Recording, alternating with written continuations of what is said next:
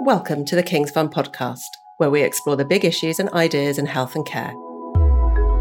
I'm Sally Warren, Director of Policy here at the King's Fund, and I'm delighted to be joined on this episode by Stafford Scott.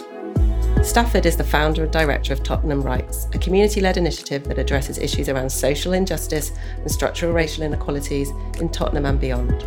This month, Stafford and his team have launched an exhibition at the King's Fund called Open Wounds that explores the connections between health, racism, and inequalities in the UK. Stafford, welcome to the King's Fund podcast. Glad to be. here. Lovely, great to have you with us. So, Stafford, as I said, you've created the Open Wounds exhibition, which is currently on display here in our building in central London in Cavendish Square. Can you tell our listeners a bit about the exhibition and the impetus behind it, please? Open Wounds is an extension of the record breaking War Inna Babylon exhibition that Tottenham Rights co curated. And in that exhibition, we examined the, the nature, the extent, and the impact of structural racism on black people in the UK since the, the landing of the Windrush.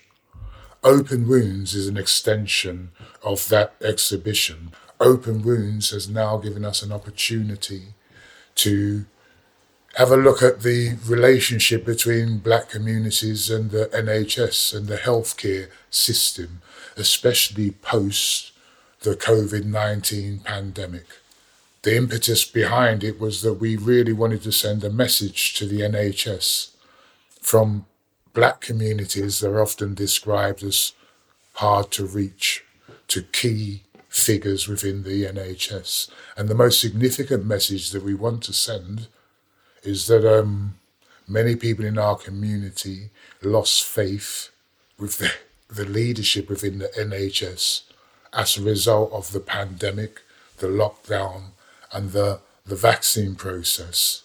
And that what we want the NHS to understand is that um, they owe it to our community, and our community need them to invest in engagement that's going to improve the relationships. Because if it doesn't happen in years to come, we're going to have a tsunami of, of unnecessary deaths in our community. Open Wounds is trying to say to the NHS that, um, you know, We've been suffering for a long time, and now's the time, if any time, to start to address those needs. Thank you, Stafford. Certainly, we're very honoured at the King's Fund to be able to share our space with you and, and use our, our space to be able to give a voice to this community, which, as you say, have been really at the receiving end of, of an awful lot of structural uh, racism over decades, but in particular, um, the impact of the COVID pandemic ultimately, I guess our, our message and the community message that we're trying to portray here is to the leadership of the NHS. And what we'd like the NHS to do, you've always been a national health service. What we want them to become as a result of not just the exhibition, but as a result of COVID 19, because in there we hoped that there was a learning of who and what the key workers are. So, what we ask the NHS to become in future is a national hearing service. We have, and I think um, it's fair to say, out of every public service provider, the NHS in particular has a habit of identifying our community as being hard to reach. We think that that's a really dismissive attitude we understand sometimes it's because um, there, there are limited resources, and when there are limited resources, service providers are forced to make some critical decisions. But we think that our needs are being almost dismissed with this term of being hard to reach. COVID 19 should have proven that those hard to reach communities are in fact the neighborhoods where many of your key workers actually live and reside. We would have hoped that because of the sacrifice that many of them were forced to make during the pandemic, that we would be shown our communities would be would be made to feel as if they had a greater value within the system. And that's the message that we try to send out to everyone from within the healthcare system. That um, we really need to begin a process of engagement, developing relationships, because they can't be developed in times of crisis, as we saw during the pandemic. Thank you, Stafford. And I think the exhibition is a really powerful impetus to shift to that, as you say, hearing and listening and engaging um, and being building relationships, being part of a, an overall community of, of the NHS is really, really important. And I would um, thoroughly recommend to our listeners if you can get to our building in central London, you are really very welcome to come and visit the exhibition. There's more detail on our website and in the show notes about how you can come uh, and experience the exhibition, which we would definitely recommend.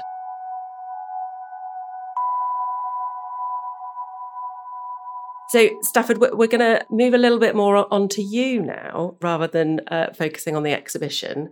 So, as I mentioned in my uh, introduction, you're the director and founder of Tottenham Rights, but you've also had many other roles as an engagement expert, a community activist, a race equality consultant, a writer, a curator, a campaigner, and a facilitator. I think I could I could go on. So that's a long list. So, how do you describe the work you do? It's, it's really is it, it, it, does sound like a long list but it, it all relates to to to one theme and that theme is community activism. Based on the lived experience of my community of which I've obviously shared I have become an authentic voice of that experience and I try to use that voice in a positive way to challenge the system to recognize that what the community is often saying is valid and to try and make steps to redress and rebalance the impact of policies that have failed to address community needs for many decades. I um I should say that as part of working with King's Fund over the years, that um, Dr. David Naylor, who was at the King's Fund, he once um, did a PhD and described me as being someone who was um, constructively awkward. I found, yeah, I, I, I, I found that definition really helpful. I, I get called lots of names by people within the system that previously I guess I was attacking. But his describing me as constructively awkward almost helped me to find a framework in which I could conduct my activism. I like to challenge institutions, push and prod them, to, and hold them to account where possible to try to get them to deliver services that are fit for our community needs. Thanks, Stafford. That m- makes your, your work sound absolutely fascinating. And I'm pleased to report that although uh, my colleague might have called you constructively awkward, I've not been finding you an awkward uh, guest on the podcast so far. So we will be talking much more about you and your leadership journey in a moment. But before we get to you, um, I'm interested to think what do you think makes somebody a great leader? That's a great question. I'm not sure that I know the answer. I'm not sure that I've met many great leaders in my time. In my personal life, one of my mentors was Bernie Grant. I thought that he was a great leader um, based on his decision making, his um, most of all, his loyalty. But I think a great leader really needs to be someone who's visionary and who can share the vision with others so that other people can also buy into that vision. So it's not just that person's vision alone. Um, great leaders have to be able to get people to believe that the objectives that they set themselves are achievable and that they have the capacity somehow to get there. And I guess in this time when we understand that there's a need for compassionate leadership, great leaders need to be able to support and empower individuals, support and empower others to be able to grow and then to be able to contribute to the vision that the leader initially had. What do you think your particular leadership sort of skill or superpower is the thing that you're really good at? And I'm going to say now, if you think that there's not just one thing, it's a combination of a few, that's allowed as well. So I I do have difficulty talking about self because I'm a community leader, and in that it's about others, not necessarily about self. I do believe if people went into my community and asked them what it was that they saw in me that made them come to me in times of need, I do believe that people would say that um, my leadership, my authority comes through my credibility. The fact that I've been in these spaces and in these places for, for decades supporting my community.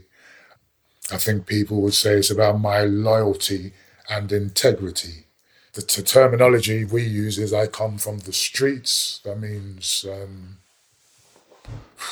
I've had a, a, rough time. I was certainly wasn't born with a silver spoon in my mouth, but I've carried myself and conducted myself in a way that has made people have trust and faith in my integrity and also my willingness to take on the system and my willingness to support people in the most extreme times and in the most extreme situations to be able to not only hold the state to account, but to help those people to be able to hold themselves up and to be able to hold their heads up with pride and respect and integrity for self. So you, you talked a, a, little bit about your kind of younger self. So talking about you know on the street. So that kind of sense of um, you didn't have uh, a lot of the opportunities that others might well have benefited from, particularly at an earlier age. So I'm interested in the young Stafford. Was was there always a glint of a leader in your eye? Were there always those leadership traits, or have those come with the experience of working with and inside your community and uh, and kind of the the formative experiences of that community? Or yeah, to what extent do you think you were always a, a gunning leader? I'm not sure if I was always a leader, but as a young child, I was told that I was bright. My life changed, and I then got dumped into a class with other black kids who teachers and the step in the school didn't seem to have much expectation of. And I know I tried to resist being um, forced to know my place. And in doing so, um, also found out that I had a, a, a knack of representing others to authority. So that's sometimes talking to teachers in the classroom about the impacts that they are having on other students. And I know that over the years, in different guises, my community has looked to me to be able to represent them, not least after uprisings happened on Broadwater Farm in the 1980s in many ways, that's when I became, well, I had a, promi- a, a kind of public facing um, role. You talked a, a, little earlier about some of your your kind of mentors. So I'm, I wondered, um, what's the best piece of leadership advice you've ever received that you think our listeners might be um, interested in hearing that advice? The transition for me that came from trying to be that leader that had a following to being a leader that listened and um, tried to respond to what I was hearing probably came from the likes of Darcus Howe. People may remember Darcus, he passed recently. And Darcus was one of those who was very instrumental in organising the Black People's Day of Action following the, um, the New Cross fire, in which 13 people died what he taught me because I always wanted to understand how it was that they were able to to build this day of action where they brought 20,000 people to the centre of 20,000 black people to the centre of London on a Monday afternoon which everyone else previously would have said was impossible to do. And he's the one who really said to me this isn't about leading people and leading communities. It's about listening to them, hearing their needs and expectation, and then finding ways to facilitate and enable that to happen. So the key thing I think is about how we listen and hear what's happening in our communities more. And listening means really deep listening. Ambulance people when doing the triage, what I've heard them say is when they go to an emergency, they don't rush to the people who are making the, the most noise, even though they're in pain and in need. You sometimes have to go to those who are making the least noise because they're the ones who are more likely to be have a fatal crisis within that incident. So deeper listening means not just listening to the voices that are screaming out, but also listening to those who are often not being heard. Thanks, But That um, sounds like a very powerful piece of advice to be given. So, if that was the best piece of advice uh, you've had, what was the toughest leadership lesson that you've had to learn yourself that you're happy to share with me and our listeners? That even when you do the right thing, there may be a personal price to pay and an impact. If I can, if I quickly tell a story, please do. So, in 2011, I was one of those who took a leading role in the demonstration that took place outside Tottenham Police Station before the riots happened.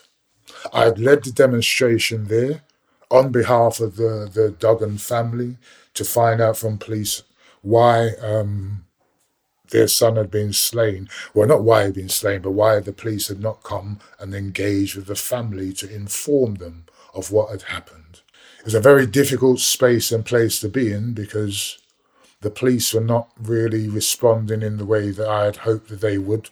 Long story short, the police were not very responsive, and we know that there was a riot, and we know that that riot spread all over England for five days, and we obviously cut all engagement with the police as a result of that.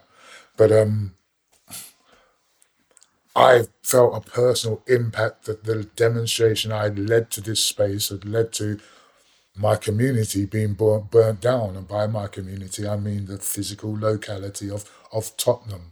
It impacted me that the next day my mother couldn't get up and go to the shop and buy bread, and that the next week she couldn't go to the post office and get her pension. And it wasn't just my mother; it was the whole. It was the whole town. It bothered me that people died in those riots, even though the riots happened because we were protesting about someone's death. So there was lots of contradictions there. Fast forward a couple of years, and the police shot and killed somebody called Jermaine Baker in Tottenham in very similar circumstances to Duggan. As a result of what I'd learned in 2011, I called a meeting in Tottenham and I, I called the police to be on the platform because in 2011, part of the problem was the lack of um, engagement and the lack of information being put into the community is what led the community to follow certain beliefs and make certain decisions. So here I put the police on the platform for them to address not just the community, but mainly the media who were putting out misinformation into the community. As a result of that meeting, I lost some credibility with my community members who said that I should never have brought the police force into a community setting. But the truth is, as a result of that meeting, the pressure that was building up in our community that was making it more likely that there was going to be serious public disorder, that pressure was dispersed. So I achieved what I felt was needed to be achieved for the greater good of the community, whilst at the same time, I was heavily criticized by many in the community for doing so because they believed that maybe I was engaging with the enemy at a time that we shouldn't have. Most people now do agree that that was the right thing to do because we didn't, um, our community didn't end up having um, significant public disorder take place within it. I'm not sure if that actually answers your question because that may have been the best, some of the best work that I did as opposed to the wrong work. But some people believe that I shouldn't have done what I did or taken the course of action that I did.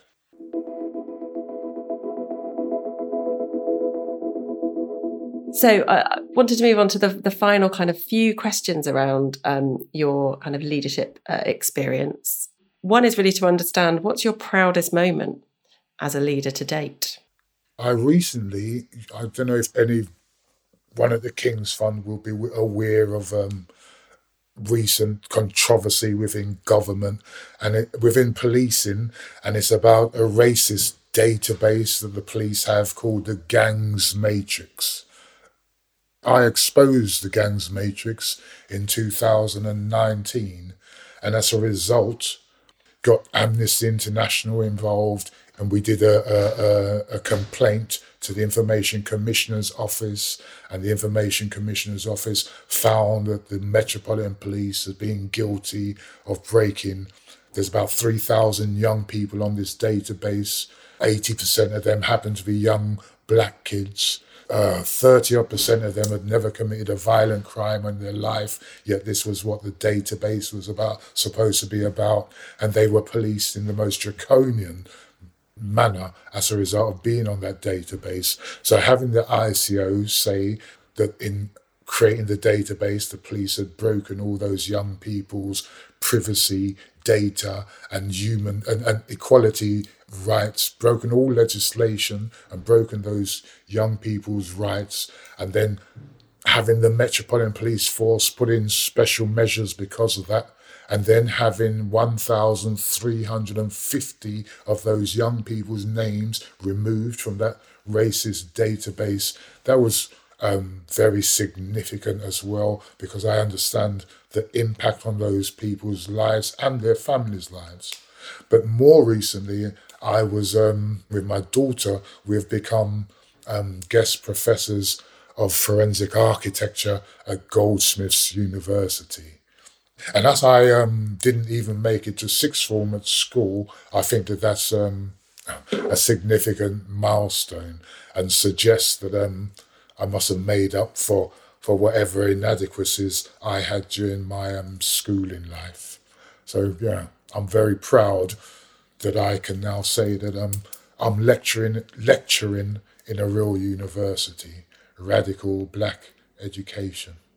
Right. Well, congratulations to you and your daughter. It's a huge achievement uh, uh, for you to be uh, in that position. So uh, well done. And just the last question for me about leadership, um, and it's particularly because in the King's Fund we support the leaders of today across the health and care system, but we're also wanting to support future generations of leaders as well. So, what's your advice to the kind of younger generation, to the kind of the, the people who are coming up and biting at your ankles to uh, to be the next generation of leaders? What's your main piece of advice to them? When I see incidents of police brutality that leads to death and such, then I see in our community some young people starting to step up to the plate. At the moment, I see them doing that, and I hope it's not because they're following a trend that was started in America.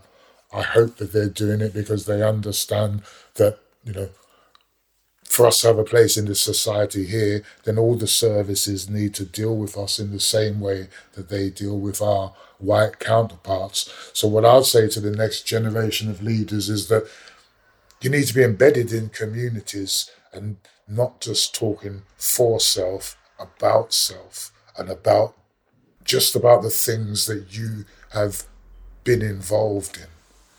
We need the next generation of leaders to buy into some of the principles of the original leaders. And that's people like Marcus Garvey, whose principle was that each one should teach one. And those who knew better were supposed to do better. So rather than being leaders on social media platforms, talking outwardly, be leaders within communities helping to, to build and be the glue that kind of binds our communities together. We need leadership through credibility, decision making. That means people have to get it right. People have to set examples through their action, and most importantly, um, they have to be they have to show loyalty, and they have to show informed, but also innovative thinking, because we got to get think differently so that we can do differently so that the outcomes might be different. Brilliant advice for, for the next generation. Uh, I hope they all heed that. Before we go, is there anything else that you wanted to say to our listeners about the health and care system? when I was on Broadwater Farm and I told them, and it links to what I just said about leaders who, who suddenly leave the community. When I was on Broadwater Farm in the late 80s, early 90s, an opportunity came for me to go and hang out at the Department of Health as a community engagement advisor. I'm helping them to talk to the NHS about how you engage with so called hard to reach communities. When I told my community that I was going to go and do this work, they said, No, Staff, you're going to sell out. You'll never come back. Everyone who goes, no one comes back because the public sector pays pretty well in comparison to the voluntary sector, especially the black voluntary sector. But I said to them, No, no, I'm not doing that. I'm actually going in, I'm going into where the enemy's at. And this was um, Skipton House, the Department of Health, um, Elephant and Castle. I said, I'm going to go and find the conspirators and I'm going to hold these people to account. And when I spoke to them about the conspirators, I didn't have to explain what I meant. Everybody knew that I meant I was going to go and find those people that we knew exist within the public sector who are there specifically to deny black people resources and opportunities. So when I told my community I was going to do that, they wished me well. When I came to Skipton House, and I was serious, I explained to the community that Skipton House was all glass, it was a glass ceiling, a glass atrium, glass lifts, and that these conspirators would not be able to, they would not be able to hide. I came back a few weeks later and people in the community said, Staff, how did it go? Did you find them? And I said, no. And those people pointed fingers at me and said, look, we told you you was going to sell out. We told you you was going to let us down. And I had to look at them and say, you know what? I didn't find them because those people didn't exist. And then they really thought I was selling out because we all know they exist, or we all thought they existed, and I did. But my experience in the Department of Health taught me that those people do not necessarily exist. I didn't find or see anybody being overtly racist. Far from it. What I saw and heard were uh, lots of people, majority happened to be whites, who came to work in the morning wanting to do a professional day's work for a professional day's pay. And they had lots of professional pride. But what I saw also was that they were working on strategies and policies that were five years ahead of the date that we were that I was there. They were working on things five years ahead of time and they were doing it without knowing or understanding my community's needs.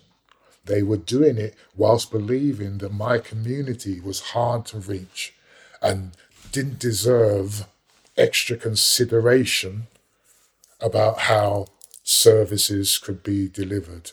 But they were good people.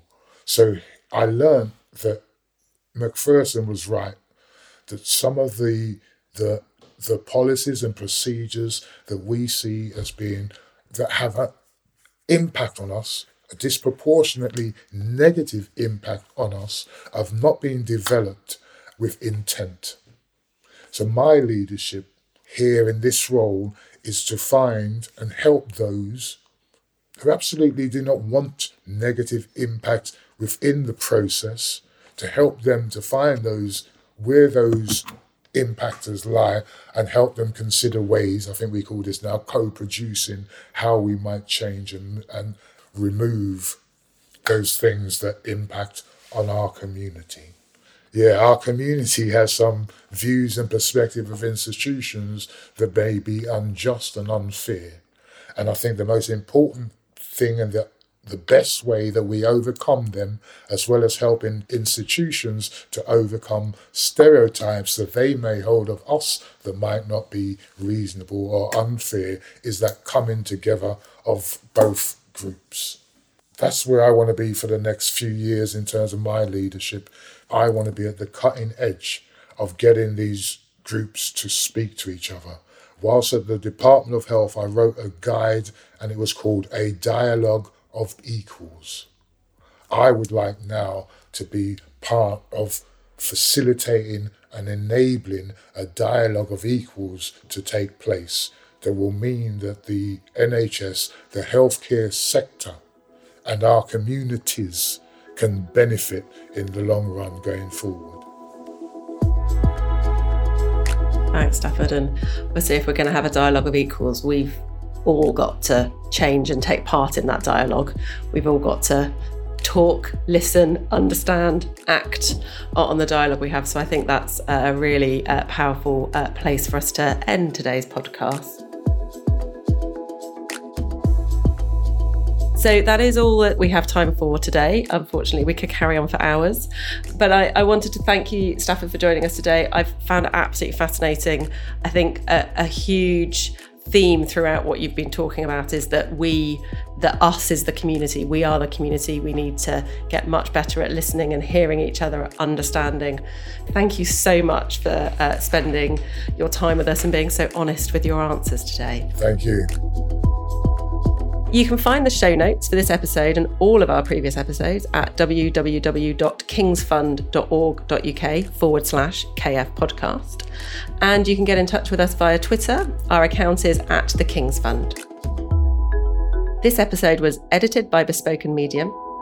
Thank you also to our podcast team for this episode Emma Sheffield, Dana James Edward, Shilpa Ross, Ian Ford, and Jen Thorley. Please don't forget to subscribe, share, rate, and review this episode wherever you get your podcasts. And of course, thanks to you for listening. We hope you can join us next time. Goodbye.